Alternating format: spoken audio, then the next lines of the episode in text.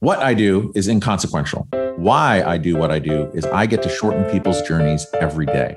What I love about our hospitality industry is that it's our mission to make people feel cared for while on their journeys. Together, we'll explore what hospitality means in the built environment, in business, and in our daily lives. I'm Dan Ryan, and this is Defining Hospitality. Today's guest is a talented and award winning designer whose creativity defies the boundaries of the industry. With more than 30 years of experience, she's managed projects with budgets ranging from 25 million to $500 million. She's a frequent contributor to Hotel News Now and a recurring speaker at industry events. She's previously been recognized as one of hotel management's top 30 influential women in hospitality. She's a principal and the managing director at Pierre Yves Rochon, or PYR, in Chicago. Ladies and gentlemen, Amy Jakubowski. Welcome, Amy. Thank you, Dan, for that lovely intro. Well, you know, with such a, a storied career, there's a lot to get in there. it, it's a mouthful, yes. It totally is. You know, one of the things I uh, I appreciate about your career in many ways is you have gone from right coast to left coast and now to heartland. Indeed. And so you've gotten to feel the vibe of like three very different areas um, of of teams. And I, I, I wouldn't necessarily say aesthetic because I think all good designers can really hit anything, but it's just it's like a different um, way of interacting and like in LA, it's really easy to just kind of roll into someone's office because you can just drive up there and park. New York, you know, you got security at the bottom, you got the the person at the front desk, and Chicago, I think, is like this really beautiful um, combination of the two. And with that in mind, of Chicago being the beautiful combination of the two, um, how has that changed, or what does that mean, or how has it impacted your definition of hospitality? You know, it's it's, it's interesting because I don't know if it really. Fa- I don't know where I lived if that per se factored into all of um, my definition of hospitality. Because when I think of hospitality, I think of it as creating, defining, and enriching what I would call the human experience, and we do that through design and through service. And um, for every experience, it's always going to be unique, it's going to be meaningful, inspiring, and um, it basically creates a human connection for people. I mean, I really think of hospitality as creating a connection of people and place. And when we talk about place, every place is unique. And not only have I lived in these unique cities and um, learned a lot about them through living there, but I've also traveled the globe. And I think right. it's important as a hospitality designer to really factor in multiple cultures and places because although I live in Chicago, we, are defining to tourists as well. We all go and visit different places, mm-hmm. you know, so it's an open door. I love that. So really, just to hear what hear what you said, just really, it's creating that connection between people and place. Yeah. So as you've gone through and like throughout your career, you've worked on countless projects, and if you were to think back to early in your design career, did you always know it would be hospitality design, or were you like what what where were you when you were first starting? I always knew it was going to be design, but I didn't know it was going to be hospitality design. So I actually started going and taking college courses for design when I was in high school. And I immediately carried on after that um, into college. But during my college years, I had to pay for college. And I didn't want to work outside the industry. I could have easily waitressed, which I did very early on in, in, as a teenager, but I wanted to work in the industry because I felt like it was a benefit. And I uh, was hired at a job, a smaller firm, and we did retail and fashion showrooms. Mm-hmm. So the interesting transition to that is you're creating um, bespoke experiences that define a, a designer. You're creating a brand through design of a three dimensional space and when it was time to move on to another company, I found myself at BBGM, which did hotels. Again, the transition of defining a space, a brand, an experience from retail to hospitality transitioned quite well for me. And then once you start actually playing in the hospitality bucket, it's it's a bug that just bites you and you don't look back. Like I can't think of doing anything else. I completely agree. Um, I didn't know you were a waitress. Actually, I don't know how I missed that when you first Uh, started. because that was in my teenage years. I think every all of us like waitressed. I actually never have, and I really regret that. I I, I worked um I worked checkout at a farm, you know, but I never actually waitressed. I worked in factories. I never I never did that, and I feel like that's like a missing component because I I love that. Um, and in so much of what we do, that's like that first human connection.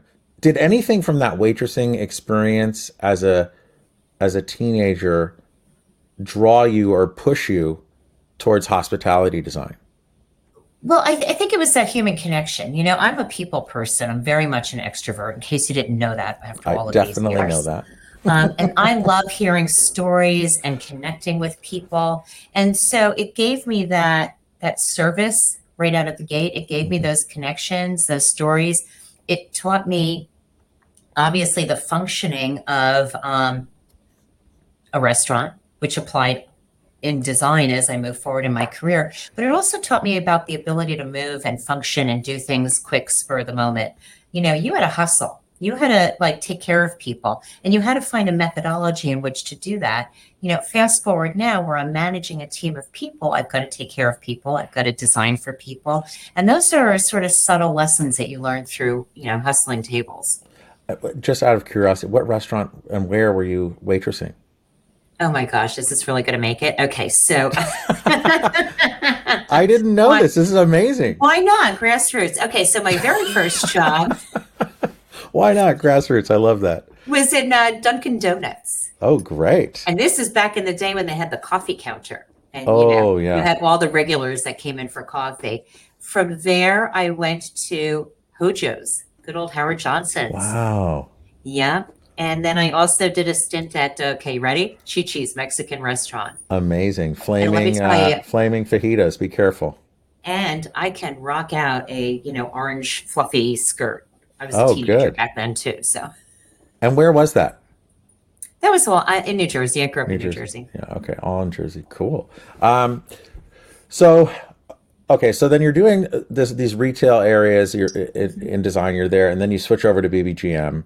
Um, from your journey there, like for your first experiences of hospitality design, who would you consider mentors that kind of like took you under their wing and really showed you the way forward that you learned the most from?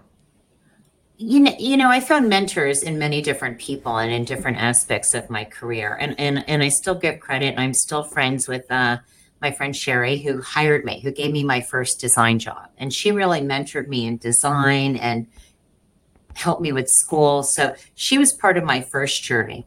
When I came on to BBGM, um, obviously Julie Monk was a huge mentor in terms of sort of teaching the business and aspirational. But I was also surrounded by many talented designers and architects. Because don't forget, we were part of BBG and BBGM. And I just asked a lot of questions. I had a lot of people that taught me different things through all the various. I mean, Hank Brennan was amazing. Peter Gorman, David Beer. David Beer can design a hotel in two seconds. I've never seen anything like it. You know, so I was surrounded by some amazing talent, and I didn't take that for granted. I really enjoyed being around them.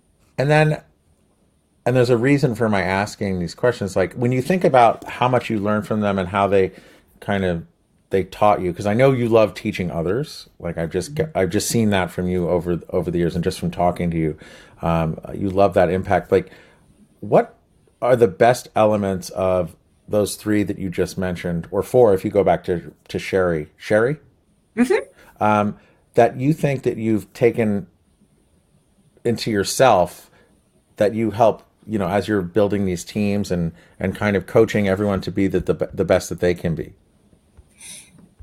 You know, I think there was a consistent thread between all of my mentors. Um, whether it was an architect that I asked questions of, of how to build something, or if it was Julie teaching me a proposal, it's the why. It's it's not just do it this way. It's like this is why. You know, I would get these assignments, I would do them, I would succeed or fail, but then we would always talk about why. Why are we doing it this way? And I like to tell people, do it, ask questions, try. And I always like to explain the why because you can't challenge the system unless you know why it was there to begin with or why we do certain things and the value to that. You know, and I always say, you know, the next generation is going to buck the system just like I bucked the system, but you got to understand why it was there to begin with. Well, I think that's it, super cool because if you think about the why may never change, but the how always changes. Always right? changes. Mm-hmm. Um, the why we do what we do, like that's our passion, that's our purpose. But Mhm. the vehicle is the what. Like, how does it get done? Like, that's that's actually really interesting. And then if you were to think about when you're working with a junior person or someone's new onto your team on a project, and you're t- you're, do you have like an example of where you take the time to explain the why, and then a, a light bulb goes off? Like, what's your process on doing that to get clarity on the why first? I think it depends on the assignment. Um, you know, we do a lot of charrettes, right? We do a lot of pinup in the in the studio. So when we're working through a project, I always have the team start their project and then present it, present their ideas, present their thought process, and then we kind of go through it. And I ask them, well, why did they do that? Well, did you look at this? Because if you do it this way, this is why this works a little bit better. You know, so there's always a why in every underlying conversation. And I think a lot of that comes out organically when you brainstorm and work with the design team hand on hand. But you always get them to present first and talk about their why. Oh, I love that. And then how do you balance that explanation of the why? Like, because obviously, like when you're doing these charrettes or presentations, like there's obviously a deadline, right? So how Sure. do you like? I, I'm envisioning a duck swimming across, like where they're very calm, but the, the legs are going really fast underneath. Yeah. How how do you how do you, how do you take that time to just get them to get clear on the why, but also like, hey, this what also the what has to happen. It, it- it's a juggling act. Um, and some days we're more successful than others, but you try to factor that into the schedule, right? So when we do a kickoff meeting, we talk about the goals, what we need to achieve. We have what I would call like the charrette session, um, for lack of a better word, the ability to sit and talk about what our overarching schedule is, what we're going to tackle first, what we're going to do, when we're going to come together again and meet about it, walk through it. So we always factor in those times to dialogue and and define the why and create that and and talk about it. Um, and sometimes we say, okay, well, we're not going to get to that one, but we're going to do this one, and, and you just plan it. It's part of the project planning. You've got to allow that time to incubate, to create, and to discuss. Yeah. Because I think far too much these days we're going so quickly. Everybody is. I have yet to meet somebody. We were just at Expo, right? Everybody's moving at high speed. But I think you have to build it in, even if there's small moments in the day. I find that just in my day to day, if I'm back to back to back on everything, if I know that if I don't give myself 15 to 45 minutes between things to just catch up on all the other things that have happened, it's, uh, I get this really, uh, overwhelming sense of just, ah, what am I missing? What am I doing? So I, I love that, that you plan that in. That's, that's awesome. And I um, try to say, because sometimes you look at my schedule and it's insane and people can't get a hold of me as much as they'd like. And I'm like, I have to focus on these things today because there's a deadline, but what does your tomorrow look like? Mm-hmm. So I'm always trying to be as um, expressive, as communicative as possible. Mm. Um, I want to switch over into speaking about a PYR, Pierre Yves Rochon. So obviously French in origin. You guys mm-hmm. have a, a really nice footprint in Chicago as well. Um, mm-hmm. What are the types of projects that you guys and gals, all of you, are are looking for, and like what's what's your real sweet spot? And and and yeah, just answer that one first. Okay. Um, I think everybody who knows PYR knows us as, you know, luxury. That is definitely the market we we dominate in a lot of ways. Um, we're also perceived, if you will, as classical designers because of all of the rooted work that we've done in Europe. Um, we do do a lot of heritage sites, but we've also done a lot of modernality. And and I think the takeaway I'd like everybody to know is, you know, we're just very um, defined luxury designers, if you will. Um, and we, we approach every project with passion and commitment and really understanding the function. There's a few things that I will say that I do appreciate about the firm. And as you know, I obviously have 30 years, I've been here 18 months. there is a sensitivity and a complete understanding of from the moment that the guest arrives and walks through that hotel that we approach every design. It is not just about the pretty picture, it is really about the human experience. Where does the luggage go? How do you get through that door? Where does this go? You know, and we think about the function as we start to look at the design of a space. Mm. Um, and I and I found that very enlightening. And it sounds so simple. It sounds like something we should all do, but it is such a fundamental conversation in everything that we do that it sometimes didn't exist before. Really, and why is that? Is that because you think maybe people or different firms are more concerned with narrative rather than human experience within, or like, or is it a balance between those? I think it's a balance between those. I mean, there's always a narrative, right? Because that's where you get your design from. And this whole narrative, we always, in school, it was a concept design. What was your concept, right? Mm-hmm. And over the years, it's turned into the word narrative. And that's also been the foundation of how you tell stories and how you connect closer to humans and, and coming up with that hospitality. But I do think it's a fine balance between both. Mm. I'm intrigued by when you when you were talking about uh, PYR's classical design, a classical design firm. Um, mm-hmm. You mentioned heritage sites. Like, what are some of the like the most classic heritage sites that that that are top of mind for you? You know, I think one of the projects that we're well well known for is the Georges Cinq in, in Paris. And we're currently working on the Ritz in London. We're working on the Amstel in Amsterdam. We tend to these Grand Dame hotels that we do tend to work on, and we do some fantastic work with them. Mm. Four Seasons in Florence, St. Regis in Rome. I mean, these are some pretty. I mean, right now we're working on the um, Danieli in Venice. I mean, oh. these are pretty amazing hotels that we get a chance to work on. And are you guys getting to work on those out of Chicago as well, or is it do you, do you split it between uh, France and Chicago? That particular project is um, out of our Paris studio. Uh, certain projects are out of Chicago, and in a lot of cases, we actually blend the two together. We mm. do create teams that are the most effective for the project, and it's usually a balance of both. But we do work closely. Okay, and then on I use use the word uh, modernality. I modernality. What are some mm-hmm. other ones that maybe are not so heritage, but are like kind of really kind of pushing the limits on on modernity? So I would take a look at, I don't know if you know this, but we did the Jade Signature, which is a high end luxury residential project down in Florida and Sunny Isles. And that is extremely modern. It is hmm. quite mm. beautiful. And I had the chance during um, the art show uh, to go and see that in person. And Art I will tell you, the, Art Basel, yes. Yeah. The pictures that we have of that project do not do it justice the, the beauty in terms of the detailing and the wood veneering and how that all comes together was absolutely exquisite. And then, if you were to kind of walk us through that, like what was your favorite part walking through that that really pulled it all together for you?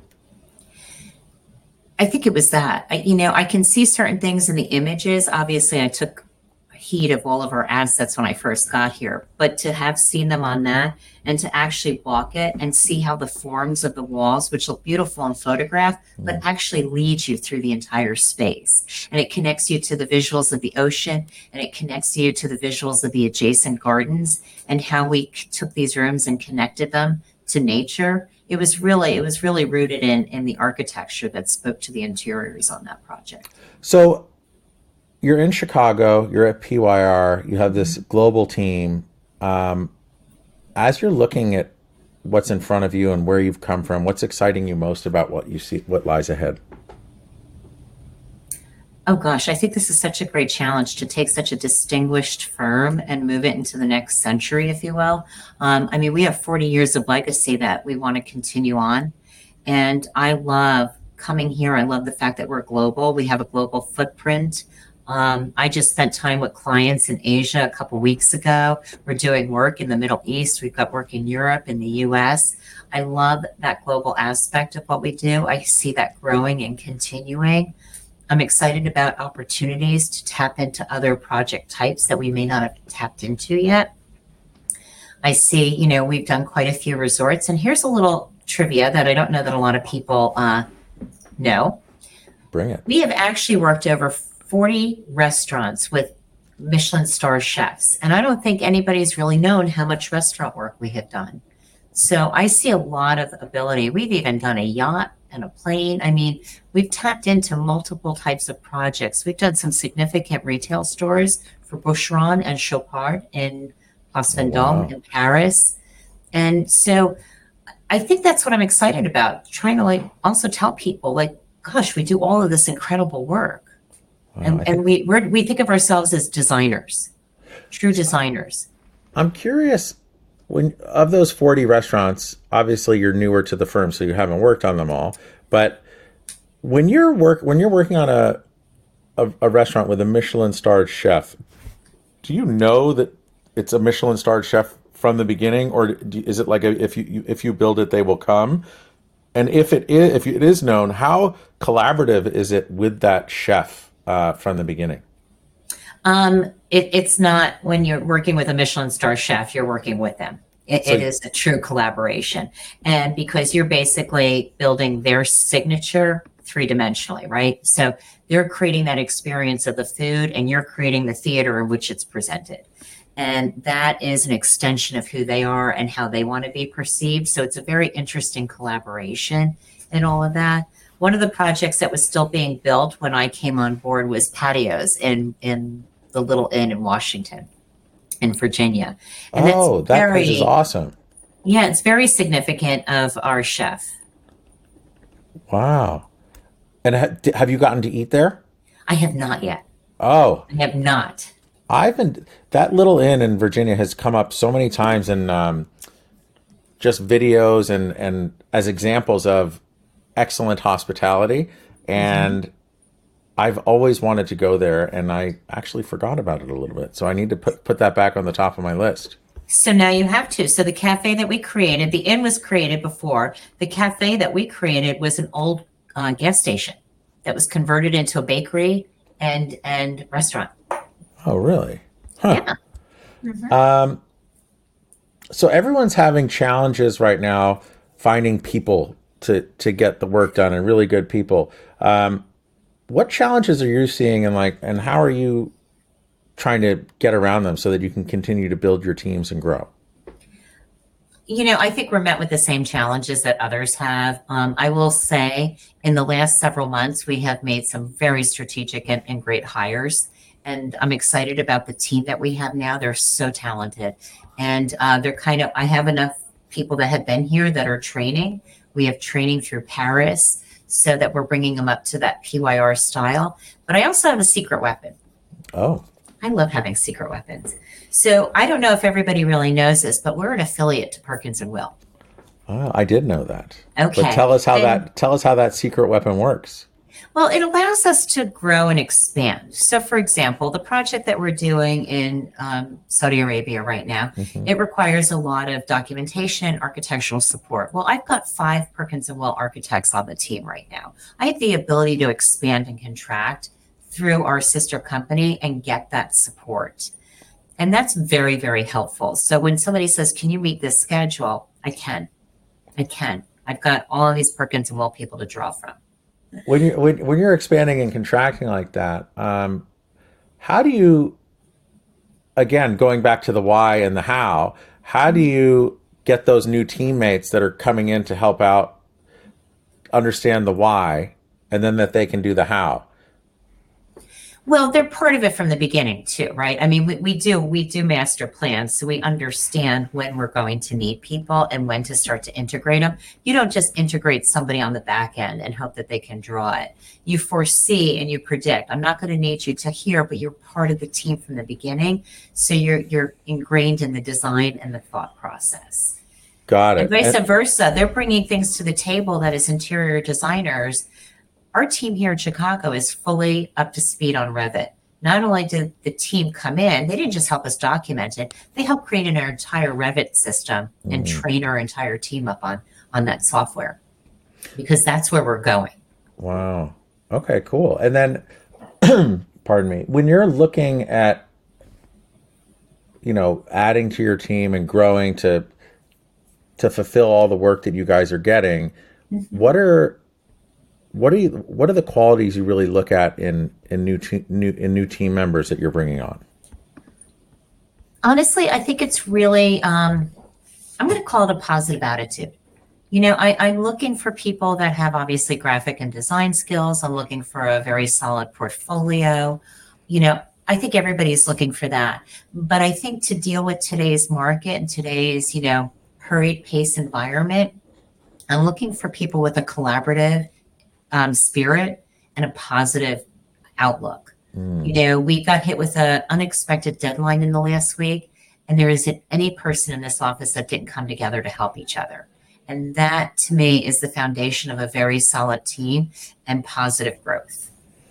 Wow. And that, yeah, and that kind of echoes other things I've always heard and I believe too. It's like you don't hire for skills, they can always be taught. It's really hire for culture, right? You got it.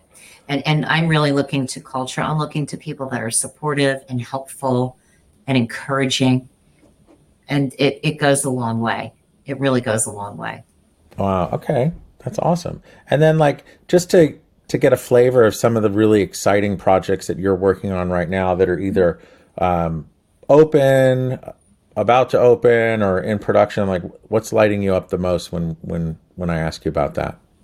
Oh gosh, there's so many things that light me up. And I'm going to speak. Um, I'm going to speak from the Chicago office because. Paris has got a ton of stuff going on as well. But if I'm speaking just for Chicago, and what we're most intimately involved in, uh, the Waldorf Astoria in New York is well under construction. We're very excited to see that open. Again, they're targeting 2024. Um, the Waldorf Astoria Doha in Lusail, we just wow. launched. We're you're going to see a lot of promotion on that in the next month or so. Um, they had a soft opening at the end of last year, but now it's going into more of a full blown opening. We're excited to share that. That'll be something that has a bit more modernality to it that you'll see. Uh, we're well under construction with a luxurious resident in China. We are well under construction for a high rise in Hangzhou. And one of the things that really excites me is this um, Diriyah Gate project that we're working on in Saudi Arabia. It is really pretty amazing. We've all heard about these giga projects, and they're all so uniquely different, but we're really dealing with the UNESCO heritage site. And it's so fascinating to be part of this huge development um, in, in this creation in Riyadh. It's been very, very fascinating. And and just to walk us through that, it's a UNESCO heritage site that they're building a master plan. So, uh, so this is truly the site that established Saudi Arabia as a country. So it is the very first state that established then. And they're creating a development around the original heritage site. And it's really rooted in this Najdi architecture that supports the heritage site and the founding of Saudi Arabia. And it's really incredible how they're holding true to the heritage and infusing a new city and modern ways to this. So we're working on this hotel and we have to do these incredible interpretations of Najdi architecture. It's such a fascinating learning experience. And to be part of such a development, that's pretty special. Yeah, and to all- I, I I don't want to say that there's no budget, but every project has does have con, the constraint of budget. But you know, I would assume, without knowing the details of that project, that it's a pretty nice budget that you're working with to really execute around that heritage site. You know, to say that everybody has a budget, but yes, I mean, I mean, they're doing a beautiful job. They're investing what's required to make it beautiful. But of course, there's a budget. You know, I mean, we go through each phase. It gets checked with cost control, and um, you know, we course correct if necessary. But so far, we've been on target. Wow, that's awesome. Um, well, I can't wait to learn more about that, and all of us can't wait to learn more about that. It sounds really fantastic. Um, so, as you're looking forward, also, like, what are your biggest needs right now as PYR in Chicago? Our biggest needs, I would say, right now, um, obviously, you know, team, staff. Um, I- feel like we've had a lot of great hires. I'm probably in a position to handle a couple of more at this moment. Um, as far as proposals and potential projects, gosh, we're so busy right now with what we have. And I, I don't know what the floodgates opened after everybody got back from COVID. And I, a proposal once a week, it's been crazy, but it's been really exciting. So as far as the projects, I mean, they're, they're coming and we have them. I think what would excite me or what I would want is more to expand on, on letting people know who we are, what we do, and, and doing other project types Mhm. that we have done in the past, but people haven't really known it. Okay, and and what what what would those project types be? Well, that would be um, more resorts. We've had, we've dabbled in resorts. Um, I would love to see more resorts in our portfolio. I would love to see more of the um, expensive retail. I would love to see what more luxurious residential that we've done.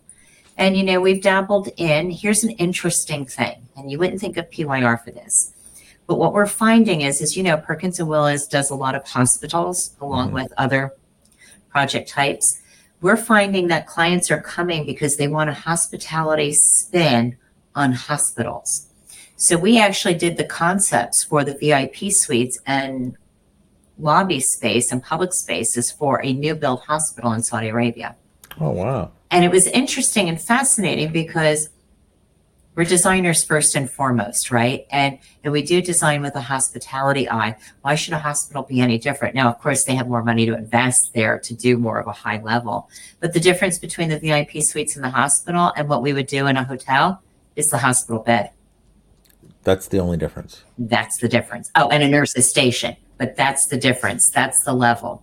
I'm always surprised that that hasn't happened more, and this has come up a lot in these conversations where mm-hmm. so much of hospitality is how you make others feel, and that's there, I think that there's a healing and a regenerative effect in that, and I just I don't know why I, that that just hasn't come over to healthcare more. It, it just it's really mind-boggling. It, it's truly mind boggling. I mean, and I think we've dipped our toe in it for years. We've talked about it, kind of talked about it, but we're really doing it now. And I mean, obviously, there's certain monies that can occur in certain areas that allow that. But this client is so amazing. I don't, he just, he truly believes in design and Mm. healing and making people feel. I mean, it is a true commitment on their part to make that happen. And it's been fascinating because we're not hospital designers, but we're hospitality designers. Yeah. Well, and again, I like what I think why this podcast keeps growing and and there it resonates with so many people is I truly believe hospitality touches everything. And I think the more that we can get in take what we've learned and apply it to the healing world, I think it will only make healthcare better and and just just the sense of well-being and wellness better. Oh, absolutely. I mean, if we go back to what we were saying earlier, I mean, you're creating the human experience. Why does the human experience have to be something less than in a hospital? You do want to create a healing environment. And we're all going to get there. we're all going to get there, Dan. we we all and you know what i want them to figure it out now so that when i'm there it it's looks nice good. for me yeah. It feels good. Yeah, exactly. Me too. uh, hopefully my kids will come visit Uh, maybe they'll wipe off that little piece of oatmeal There you Um, go. So wow that's awesome. Now i, I just want, i want to go back in time Okay. to when you're waitressing. I'm going to pick HoJo's just because that's amazing. Um, i want the, i want the amy that i'm speaking to right now to appear in front of that younger version of yourself. And what advice would you have for your younger self? Oh Gosh, you know what? I, I was a hustler. I thought that hard work would get me to where I wanted to go. And I would say, you know what? Keep doing what you were doing. I mean, it, it really was about hard work. It was about commitment. It was about endurance. And it was about pushing through. Um, and I always had sort of that, I don't want to say a hustle, but I always had that determination and that commitment. And I never gave up about, um, doing that, but I, I would say, you know what, Y- you were doing the right thing. yeah You know, you were doing the right thing. And I don't know if I could have seen, like, I had this idea that all this hard work would pay off and would mean something, and you feel it, but you don't know it for sure. So, as the older lady looking at the younger one, that was the right way to go. Yeah. I love that. I- Like, I don't know if it's just because we're from Jersey, but there's that hustle. There's that. There's always- it's, it's the push. It's it's it's hashtag Jersey Jersey strong. Um, born, we're born to run, baby. born to born to run is right you know thank you bruce but you Yeah. know I, I do think it was for me you know things were you know handed If I Mhm. needed it, I needed to go get it. I needed to work for it and I worked hard for it and I saw what I wanted to do. And if I wasn't sure how to get there, I'd ask somebody, well, what do I do? How do I do this? What do I need to be doing if I want to go here? And then I just kept putting myself in those positions. And then Julie or uh, Julia would be like, "Well, let's talk about the why." And then we can get to the what. she would say, do that. Okay, now why? Yeah. Uh, I haven't seen her in forever. Hmm. Um, all right, that's awesome. I love it. Hustle, hustle, hustle. Um, well, I'm just super excited for your your new home, Chicago. I'm excited for you and all these great projects and the team you're building at PYR. And if people wanted to learn more about you or PYR, like, how can they find out? How can they connect with you? Oh my goodness. Connect with me through LinkedIn, Facebook, Instagram, um, our website. I hired a powerhouse marketing director last year and she's got us all up to speed on social media. So you can Great. find PYR on any any channel. Awesome. And I guess you're hiring, so uh, definitely reach out. Get your Absolutely. resumes That would be on our website. Yep. Um, well, Amy, I know how busy you are, and I'm just so grateful that we got to connect here. And thank you for your time. Uh, you know, it's an it's an investment, I know, but I just feel like you have such great stories to share and experience to share that I think it will only help shorten other people's journeys. So, thank you. Oh, thank you, Dan. I'm glad that after all these years of knowing you, I was able to give you a tidbit of information you did not know. I yes, and uh, and I'm all the better for it. Uh, and I think we're all the better for it. And also, I thank you to our listeners because again, we wouldn't be here talking if it wasn't for you. So if this has changed your idea on design, hospitality design, hospitality, please pass it along. We've been growing by word of mouth by leaps of bounds, and I'm just eternally humbled that everyone keeps listening and more people keep listening. So thank you, and we'll catch you next time.